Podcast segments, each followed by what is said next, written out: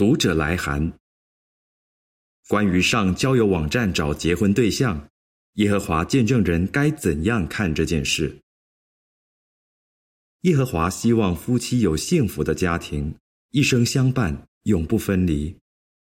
如果你想结婚，怎么做才能找到合适的另一半呢？我们是耶和华造的，他很清楚我们怎样做才能拥有美满的婚姻。所以，如果你按照他给我们的原则去做，结果一定是最好的。接下来，让我们看看其中一些原则。首先，我们要知道，人心比什么都诡诈，不顾一切。耶利米书十七章九节。一个人如果很想找到结婚对象，也许很快就会对另一个人投入很多感情，没办法做出理智的判断。人如果因为一时冲动而决定结婚，结果往往很糟糕。所以，明智的做法是。两个人不要一开始恋爱就情话绵绵，也不要在真正了解对方之前就做出山盟海誓。箴言二十二章三节说：“精明的人看见危险就躲藏，缺乏经验的人上前就遭殃。”上交友网站找对象可能有什么危险呢？有些人在网上跟陌生人约会，结果感情被玩弄了。此外，骗子也会利用假账户来骗钱。这些骗子有时甚至自称是耶和华见证人。请想想另一个危险：有些交友网站用演算法来分析两个人的相配程度。不过，没有任何证据显示这些方法真的管用。此外，我们在婚姻大事上信赖人编写出来的数学公式，真的明智吗？这些数学公式怎么可能比得上圣经原则呢？箴言十四章十五节提出另外一个原则。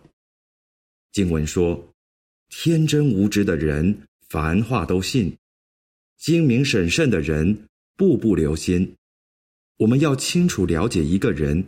才知道他是不是合适的结婚对象。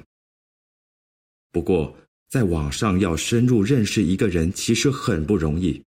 就算你们都知道对方的个人资料，也花很多时间在网上交流，但你真的了解对方是怎样的人吗？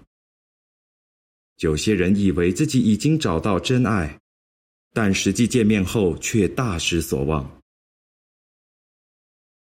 诗篇执笔者说：“我不和说谎的人往来，也不与虚伪的人为伍。”诗篇二十六篇四节。很多人为了让自己显得更有魅力，会在征婚资料上作假，他们认为这是很正常的。他们可能故意隐瞒或掩饰自己的缺点，所以光在网上聊天根本不可能看出他们的真正为人。有些人声称自己是耶和华见证人，但他们已经受尽了吗？他们是成熟的基督徒吗？在会众里受人尊重吗？还是他们在会众里对人有坏影响，甚至是不良的友伴呢？格林多前书十五章三十三节。根据圣经标准，他们有结婚的自由吗？这些问题非常重要，但如果没有认识他们的弟兄姐妹帮忙，你就很难知道实情。